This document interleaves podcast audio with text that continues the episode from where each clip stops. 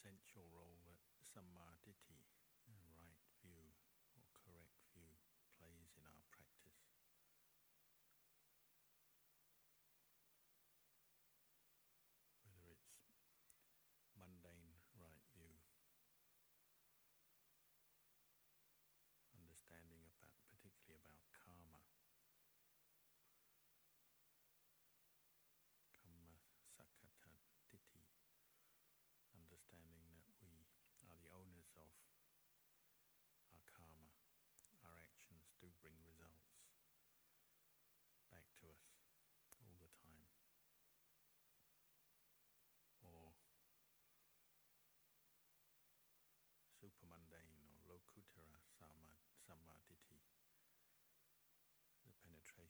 Four Noble Truths.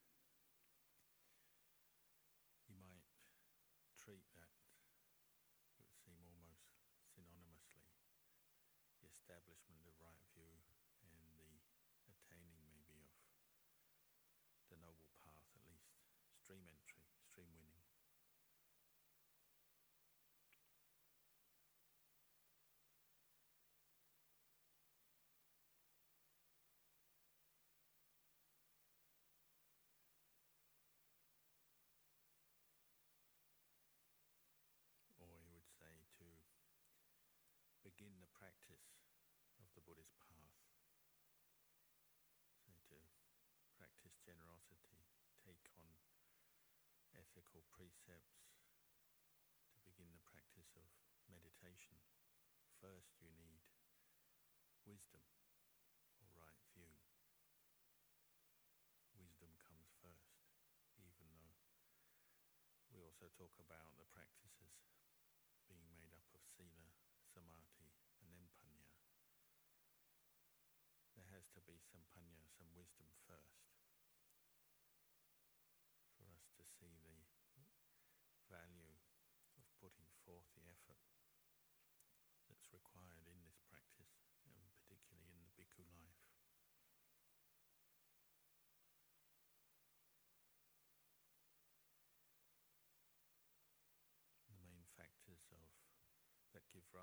समाधि थी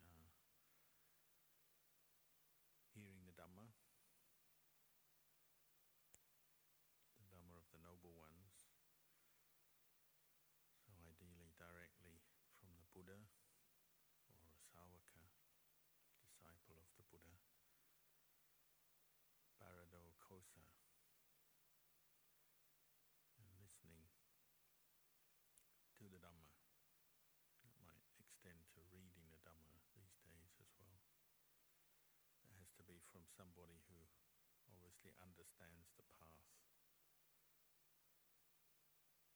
They can give true guidance of value based on true wisdom, true knowledge and insight.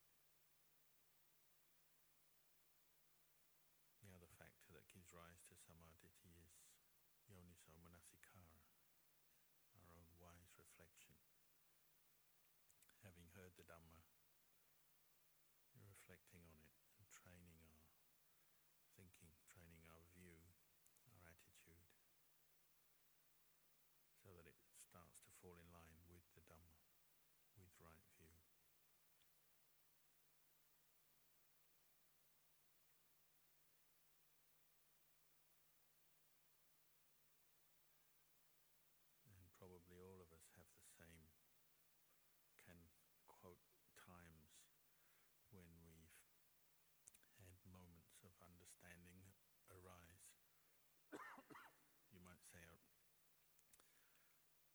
small insights that give rise to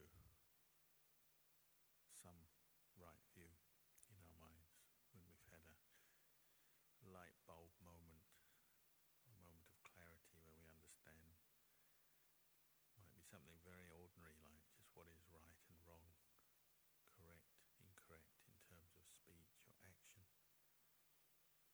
Or it might, might be a m- deeper insight into, say, impermanent, the impermanent nature of things, or how suffering arises, how to end suffering.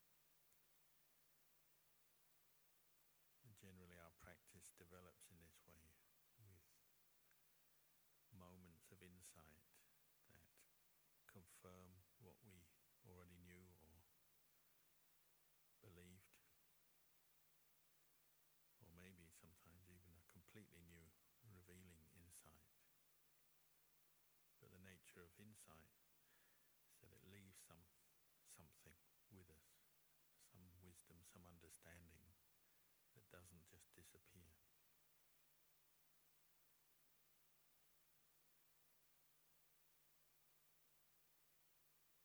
These two factors of hearing the Dhamma from noble ones and then reflecting internally on it are vital for the arising of right view and the development of the path. And that in itself requires effort, you know, the effort to seek out good teachers, listen to them, respect what they say, and then trying to apply it put it into practice. All requires effort. It's not just handed to us on a plate. You can imagine in the time of the Buddha, those people who, uh, they say, listened to one talk and became enlightened. It wasn't a simple act of just turning up at the right moment.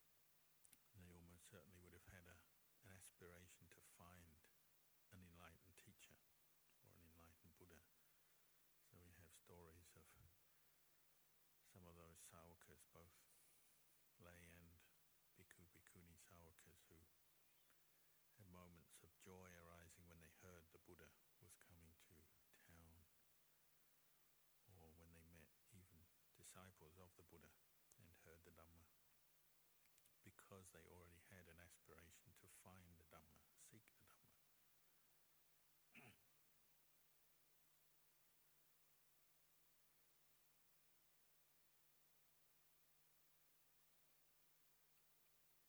One of those anecdotes they were passing around recently because of the uh, funeral of His Majesty King Bhumibol in Thailand. As we know, people talk about him as somebody who has great accumulated merit, barami. And there's one story from his early life in the palace when he was new to being king back in the 1950s. And he had obviously already faith in Buddhism. He was brought up in the West, in America and Switzerland. So he was still fairly new to Thai Buddhism in a sense and didn't know many monks or many of the meditation masters of the day. It's not like today where you have a lot of information and knowledge around through internet and other communication means. so the anecdote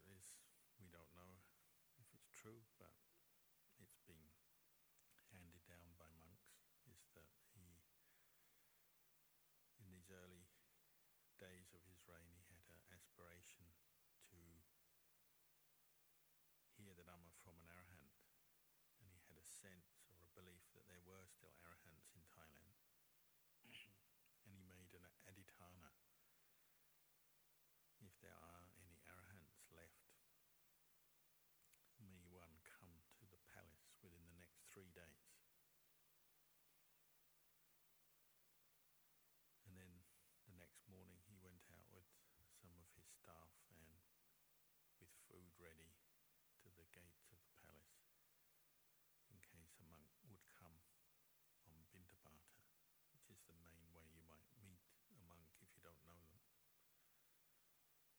And nobody came. And the same thing happened the second day. And they say on the third day, he was called away on urgent business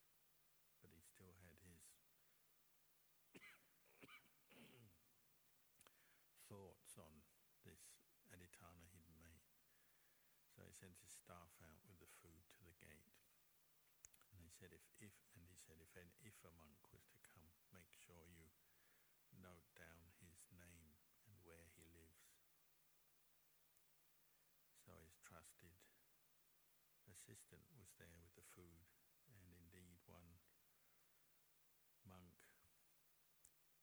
came by on Bindabata, wearing the dark robes of a forest monk, which were not that common in those days.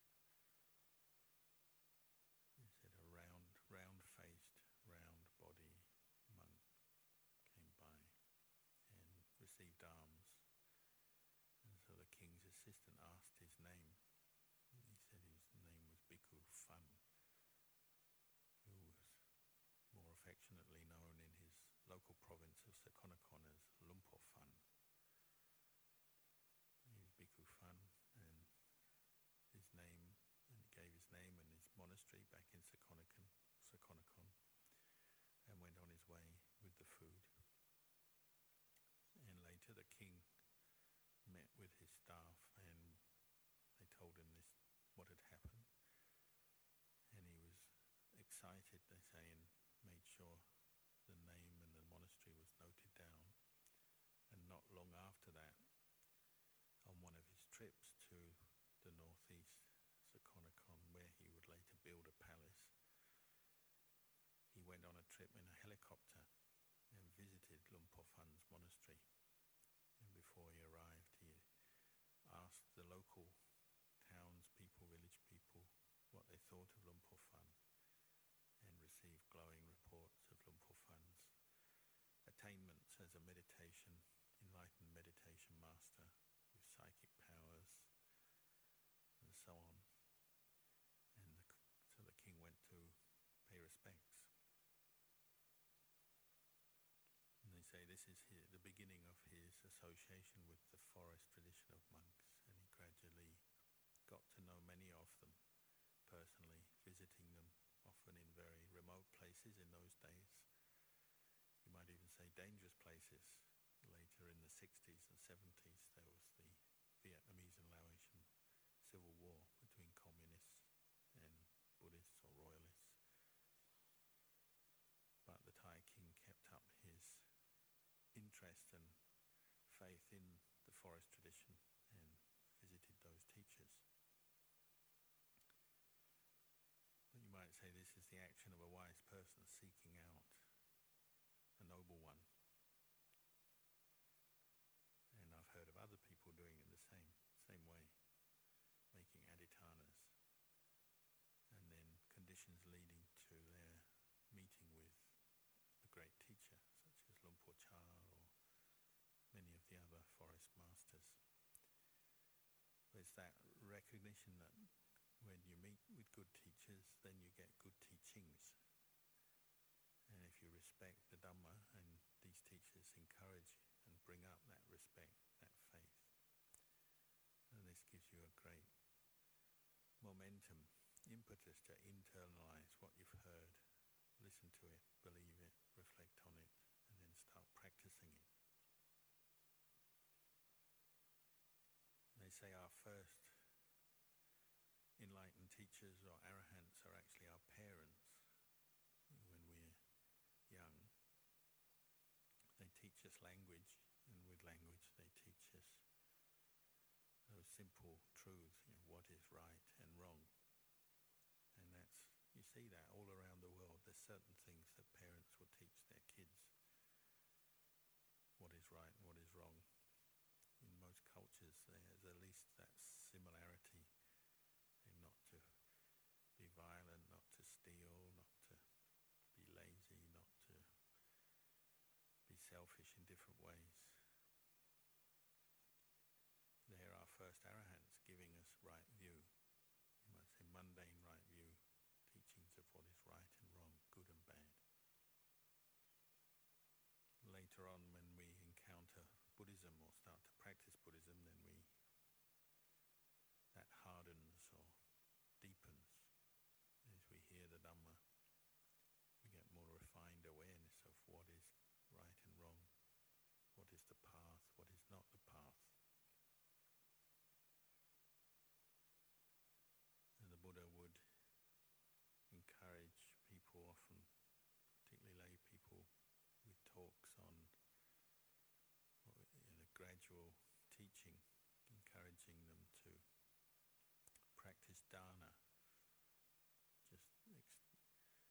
supporting the, the laity on the values of generosity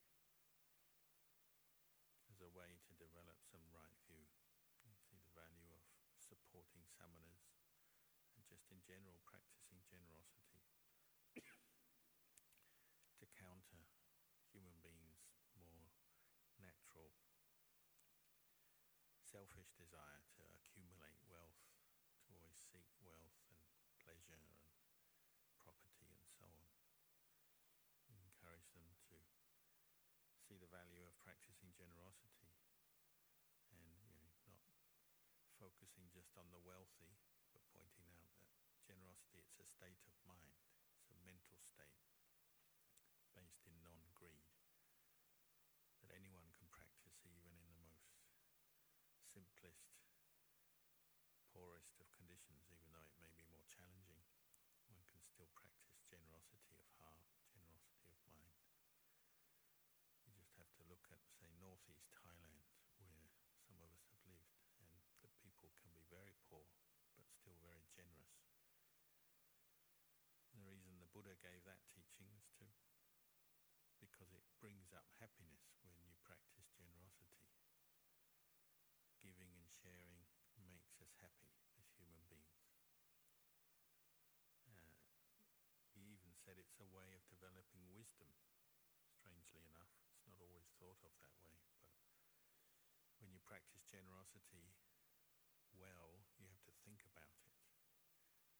You how, what is the right time, the right place, the right way to practice generosity. There are many teachings on you know, the right kind of gifts, who to give to, what to give to them, and so on. This is where wisdom is actually developing because you have to think about it to do it skillfully in an effective way, in a way that really is useful to our, ourselves and to others. It also brings us that sense of well-being.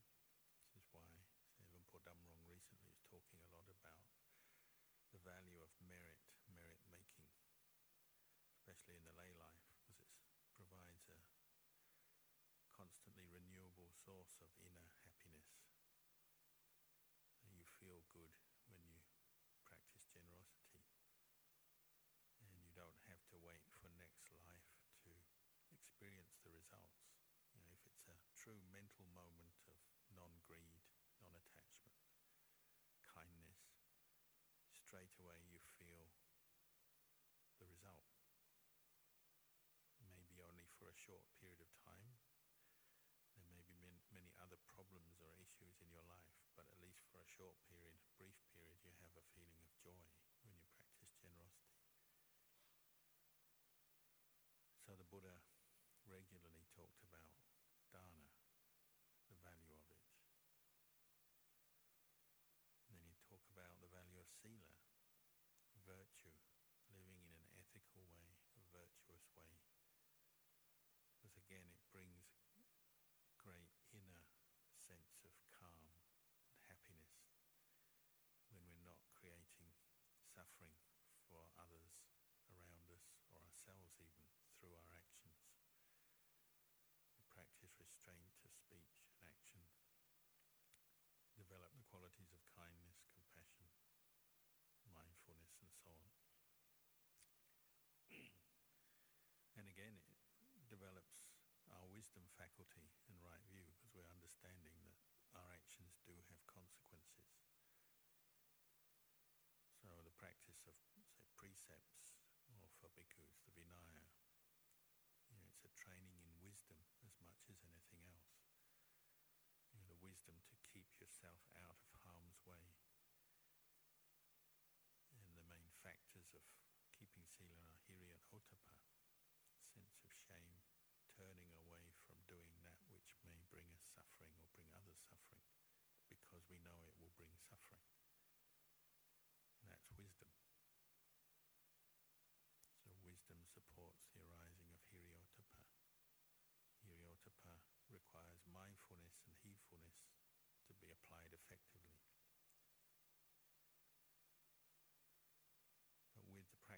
Sila on any level, whether it's five precepts, eight precepts, or the Vinaya training we do, the result is again a sense of well-being, inner well-being, sense of peace.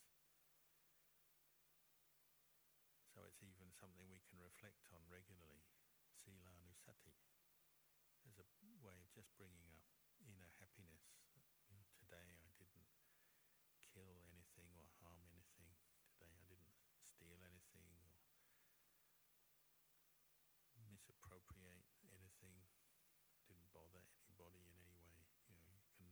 reflect in these simple ways.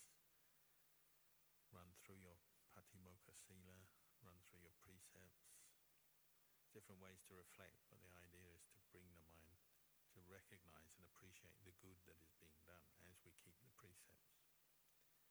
And obviously, we're training the mind to abandon those more unwholesome intentions that lead us to break the precepts.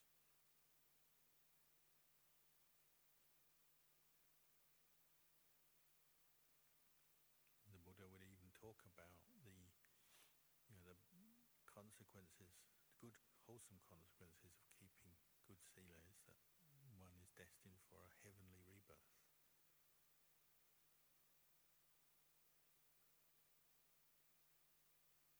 The true heavenly rebirth means that mental state free from regret, free from guilt, because one has been generating the good karma, the wholesome karma, through being restrained in one's speech, one's actions, through a sense of moderation, harmlessness, and so on. Perhaps more, in a more worldly way, people always associate heaven with, you know, being in a place where you get everything you want. So often they associate it with material wealth, getting every kind of sense pleasure, having no illness and disease, no problems, no things that annoy us. But really, it's this, the peace of mind and the happiness that comes from virtuous behavior.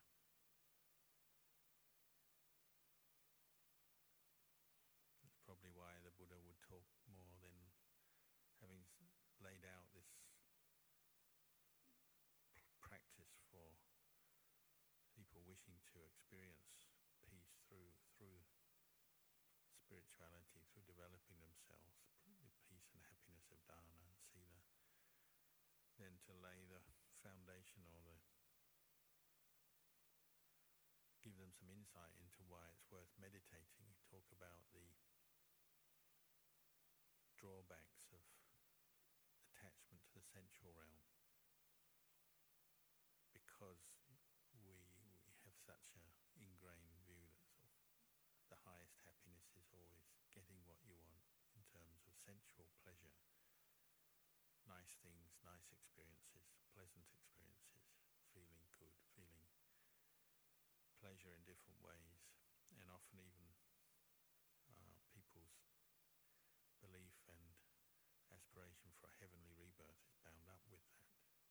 So then often the Buddha would go on to point out the drawbacks of sensuality. It doesn't last. It's addictive. We become obsessed with it. Or in more practical terms, it requires a lot of effort to achieve. You, know, you work all day to earn money, to have a little bit of pleasure when you get home or at the weekend. But that little bit of pleasure can be blinding to us as human beings.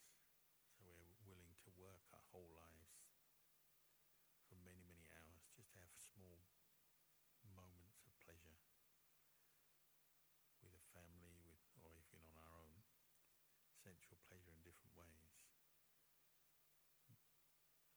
It's bound up with so much dukkha, hard work, suffering, burdens, the fear of losing it, insecurity in so many different ways. The Buddha would start to point out the drawbacks as he would teach. Again, to give people right view, even though it's not always what we want to hear. You know, most people aspire to heaven, either heaven as a, in terms of a next life or even heaven on this earth, what brings them real happiness and bliss. And so then when the Buddha talks about the drawbacks, maybe there's a moment of discomfort. You see that sometimes when you do point out the drawbacks, you know, good health, doesn't last forever.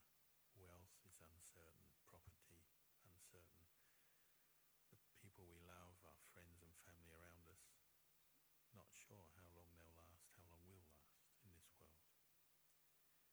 People have that moment of discomfort when they hear this teaching, the drawbacks of the Kama Loka, the sensual realm. It's necessary when they're ready.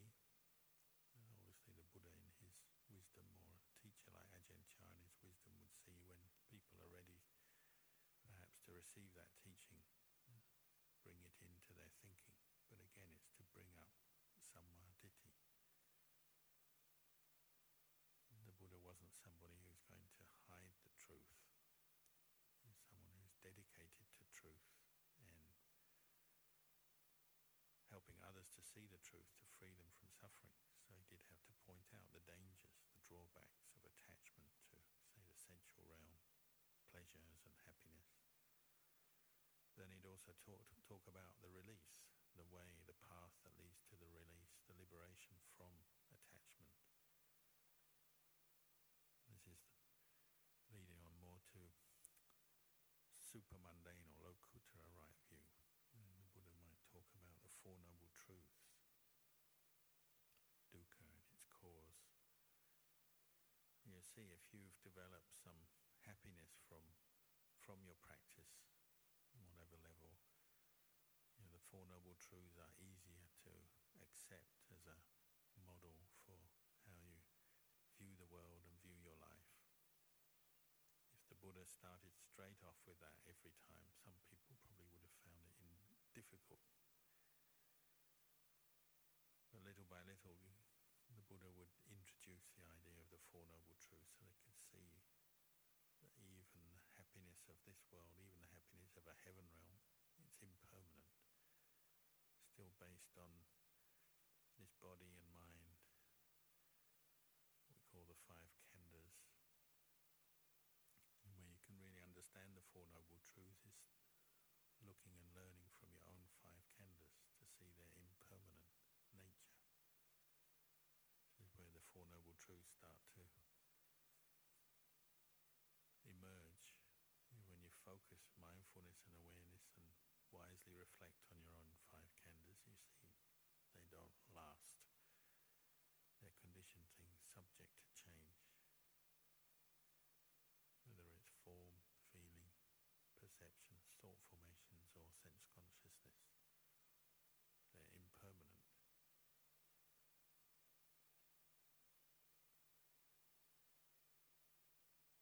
It's out of compassion that the Buddha taught, taught this, but out of wisdom, giving us the tools to really understand the Four Noble Truths from our own experience.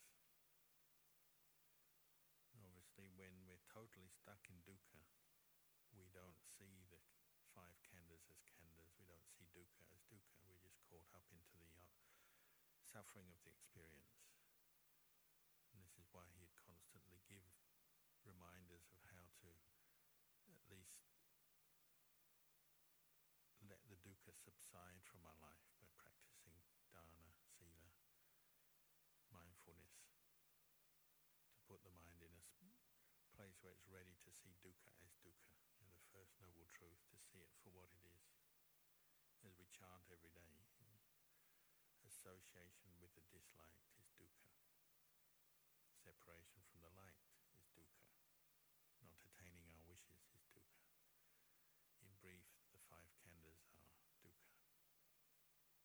You know, we chant it every day. The Buddha is encouraging us to get to the point where our mind can see dukkha as dukkha, know it as dukkha. Dukkha itself is not to be abandoned, it's to be known. Again, when our mind is still without complete samadhi, we tend to go the way of the world, which is just to run away from dukkha, try to escape from it, hide from it, blot it out. But the Buddha's more effective way solving the problem is to know dukkha for what it is. Recognize it, know it. Know that it's the nature of this body to age, to be painful, to get hungry, to feel hot, cold, to feel tired, to get old and eventually to die. You know, these are truths to be known, not hidden away or overlooked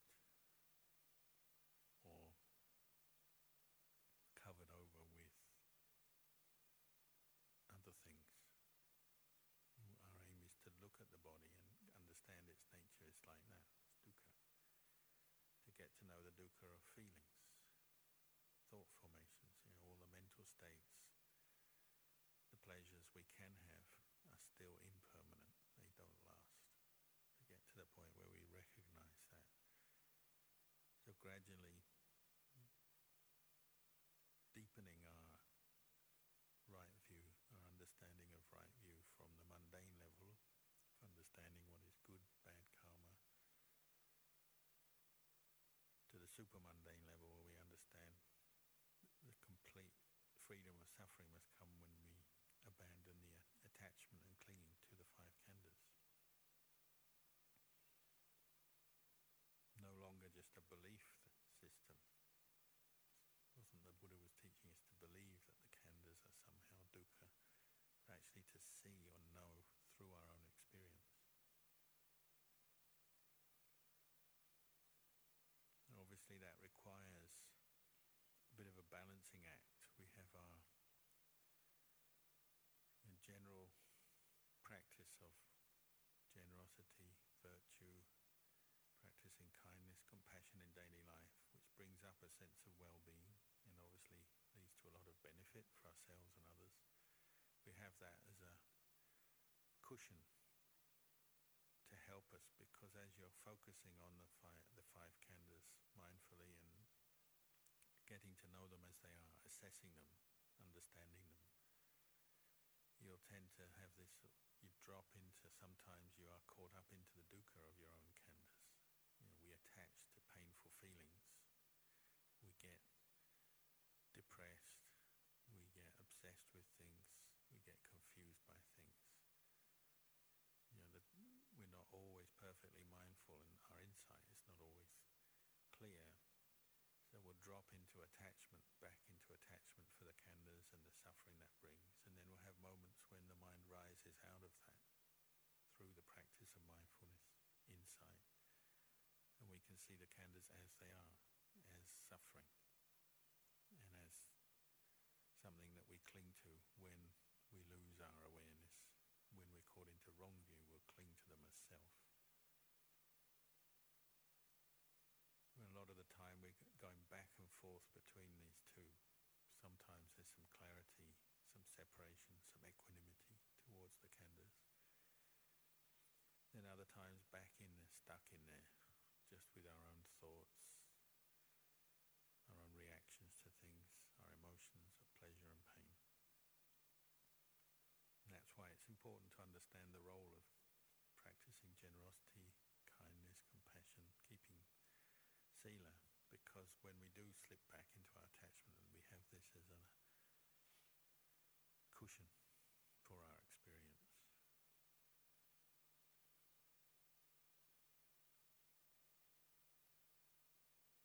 Over and over again, in Luang Por Chah's life, people would come and kind of in a friendly way complain to him how he's always teaching them to practice generosity and be good and to work hard to look after their family, earn their money, and then then he would turn around and say, "But it's all impermanent. Just let go of it anyway. Doesn't matter. Impermanent is not yours. It's not self." And I think all of us have to go through this back and forth where there's moments of clarity. You understand that nothing belongs to you. Nothing is impermanent. Nothing is permanent but then you fall back into the process where craving is giving rise to clinging, giving rise to more delusion, more misunderstanding of the truth, and we keep clinging back to a sense of self, wanting to do things, get things, get rid of the things we don't like, get the things we want, get the things we do like, until the path becomes clear again, and we might have moments of insight where we let go the idea is that little by little we're chipping away at our own delusion and ignorance, which is the cause of our suffering. Little by little, replacing that with the light of wisdom, the clarity, the insight. Until gradually the, the light of wisdom is strong enough and clear enough that it's there all the time, if not perfectly there, at least imperfectly there all the time. With wisdom, then you the brightness of mind that knows its experience is not self. So there's no clinging.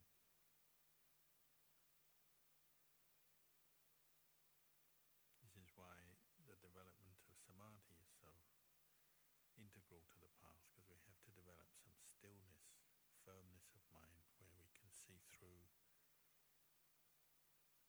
the delusion of our attachments. We have some real peace, at least temporary peace from craving and attachment.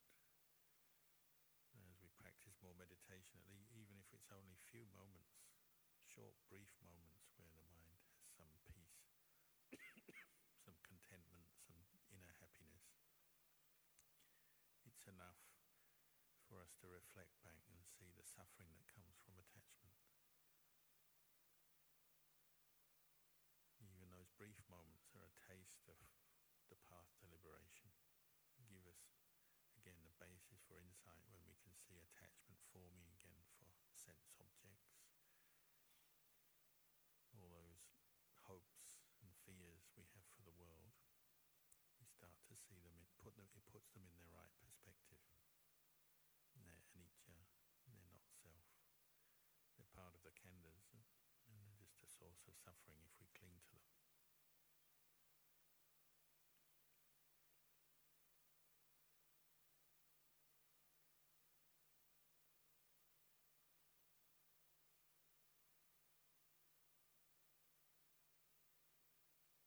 As we hear over and over again, you know, the, the way the noble ones see the world, they see the world as suffering, not worth the trouble. The world is based on the senses sight, sound, taste, smell, touch. And all of those are impermanent and not self. So the mind is constantly turning away from attachment to the sense objects and the desires that arise from them. But when we slip away from the path, then the mind keeps going back into hoping for a bit more, wanting a bit more pleasure, thinking this will do it, that will do it. And maybe even feel that the, the equanimity and the peace of the noble ones is not very attractive.